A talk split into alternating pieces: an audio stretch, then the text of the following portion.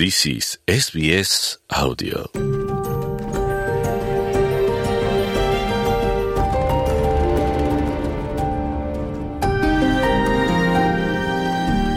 Lazimnya, golongan lelaki dilatih dari kecil supaya tabahkan hati dan bersikap tegas menghadapi segala kesusahan dan kemuskilan yang dialami.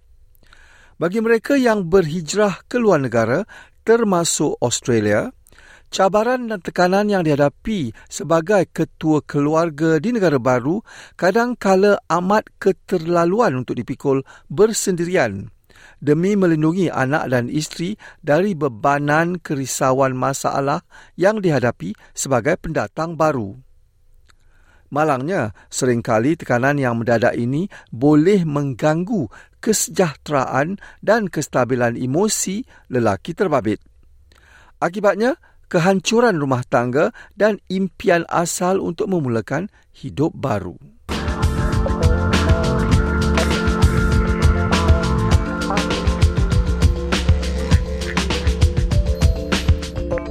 Setiap pendatang lazimnya mempunyai impian untuk memulakan hidup baru di negara ini. Namun, tak semua berjaya mencapai impian ini kerana ramai yang tewas dengan tekanan dan cabaran yang perlu dihadapi apabila berhijrah ke negara asing. Paling membimbangkan, kegagalan ini mampu mencetus kekerasan dan keganasan di antara pasangan suami isteri. Seringkali keganasan terhadap isteri di tangan suami. Jessica Hawkins ialah pengurus kawalan keganasan domestik, kekeluargaan dan seksual Perkhidmatan Penempatan Antarabangsa atau Settlement Services International, SSI. Menurut Hawkins, SSI menawarkan program membina keluarga yang teguh atau Building Stronger Families dengan kerjasama Relationships Australia di New South Wales khusus untuk kaum lelaki 18 tahun ke atas yang pernah terbabit dalam keganasan yang ditujukan terhadap pasangan mereka. SSI menawarkan program membantu golongan lelaki mengubah sifat keganasan mereka mengambil kira perbezaan yang wujud di kalangan masyarakat pendatang baru. The reason that they're being adapted now is that there has been a lot of recognition that programs that are targeted for English speaking, generally Anglo Australian culture, often aren't able to capture or understand the needs of men from culturally and linguistically diverse backgrounds. They are having to turn some people away because they can't use interpreters. Program Membina Keluarga yang Teguh ini membabitkan kursus latihan yang mengandungi kes kerja dan latihan kumpulan. Program latihan kumpulan berlangsung selama 18 minggu dalam bahasa Arab dan sebelum ini juga dalam bahasa Tamil. We pick these communities because we have worked with these communities. We have contacts in these communities. We know that there is no evidence that any community there are higher rates of violence than any other community. We know that women from migrant and refugee backgrounds often have more barriers, system barriers, language barriers, cultural barriers, immigration barriers. Ghassan Nujaim ialah bekas penyelia program membina keluarga yang teguh dan berasal dari Lubnan. Menurut beliau, dalam setengah budaya, kaum lelaki dianggap sebagai ketua keluarga yang mencari nafkah. Justru mereka harus dipatuhi. He should be listened to, he should be followed. But the other part of it as well is uh, emotions coming from anxiety, from settlement. I am the breadwinner. About 80% of the participants, they were working in their country of origin and they were skilled in some uh, professions and they came here and they were jobless, many, many reasons. And this was adding another layer of complexity to the situation. Nujan berkata ramai kaum lelaki merasai diri mereka terperangkap dalam bebanan budaya, kepercayaan, tradisi serta tanggapan kelelakian. Segala perasaan ini seringkali bercanggah dengan kegagalan mereka mencapai impian yang diharap-harapkan, sekaligus mencetus keganasan. If I cry, I am not a man. If I ask for help or if I am weak, I am not a man. So the perception of how they portray men A man is a human being, is full of emotions. If we do not monitor these emotions in a positive way, we are going to be in a different path. Dr. Sumbo Endi ialah seorang ketua kaunselor di Pakar Perhubungan Pribadi Relationships Australia di South Australia. Menurut beliau, langkah pertama menangani kecenderungan melakukan keganasan bermula dengan keupayaan untuk mengenal pasti tekanan dan bebanan yang sering ditanggung bersendirian if the roles have been linked to people's identities, there's suddenly some sort of loss of identity in a new place. Also, understanding that the fact that the role is changing does not make you less valuable or less contributing. An acceptance of the fact that living in a different context actually necessitates that change. Pertubuhan Relationships Australia di South Australia turut mengadakan kursus The Good Life Project bertujuan membantu golongan masyarakat dari Afrika menangani masalah keganasan dan penderaan domestik.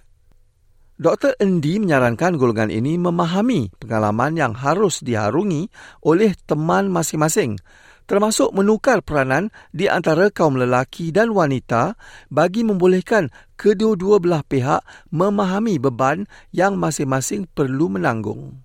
There is a common goal here, there is a common vision here, then people are more open to actually start looking at, all right, so how can we address the issues that we are facing? We want our families to be happy, we want our children to go to school, we want to have a good job at home, and all of those things is still possible.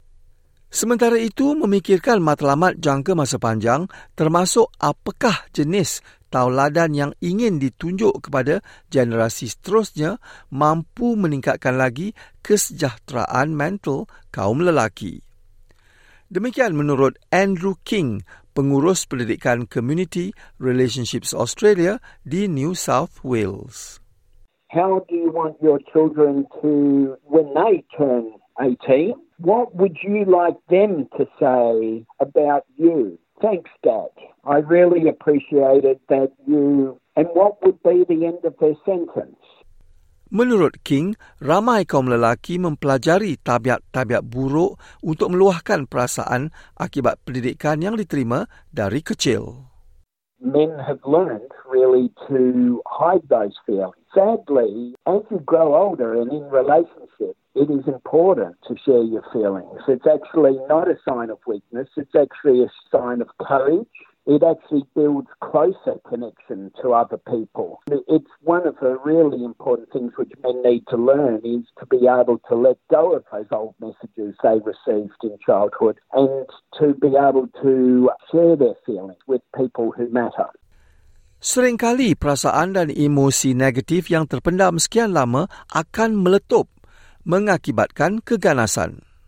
It's like a Coke bottle, which you actually shake. And one of the things which often we think we learn in life, it's not actually true, is that others actually make us blow and we flip our lid and we explode.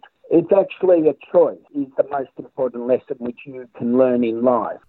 Saranan Andrew King, cuba luahkan perasaan kepada teman rapat atau tuntut bantuan profesional. Tambah King, kebolehan berkomunikasi amat penting. Justru beliau mengesyorkan kaum lelaki yang merasai kemarahan semakin mendadak supaya berhenti seketika dan cuba mendengar dan menghormati pandangan pasangan masing-masing. It's often good to sit down because your energy is more centered. Be relaxed. If you're going to have an important discussion with someone, try to make sure that you have not used any intoxicating substances, alcohol, because it tends to confuse our own thoughts and feelings and it just gets really messy. It is about just planning ahead. All of those things are going to mean that you're probably doing something different to how you grew up. And that's the challenging thing, but it's also exciting. Manakala Dr. Endi menerangkan keganasan dan penderaan domestik adalah satu isu yang tabu yang jarang sekali diperbincangkan secara terbuka. Namun keupayaan untuk berbincang secara terbuka inilah yang mampu memastikan suasana harmoni di kalangan suami isteri dan rumah tangga. Even in terms of understanding what even family and domestic violence looks like, because a lot of people understand um, domestic violence as physical aspect of it in terms of hitting someone and all that, but also being able to have conversations around emotional abuse, psychological abuse, um, sexual abuse, or even financial. It just shed a lot more light for people to understand that even though maybe you don't hit someone, but people could still be abused in, in other ways. Bagi mereka yang ingin mendapatkan bantuan menangani tekanan emosi, sila hubungi Men's Line Australia di talian 1300 78 99 78 untuk mendapatkan nasihat percuma. Talian dibuka 24 jam.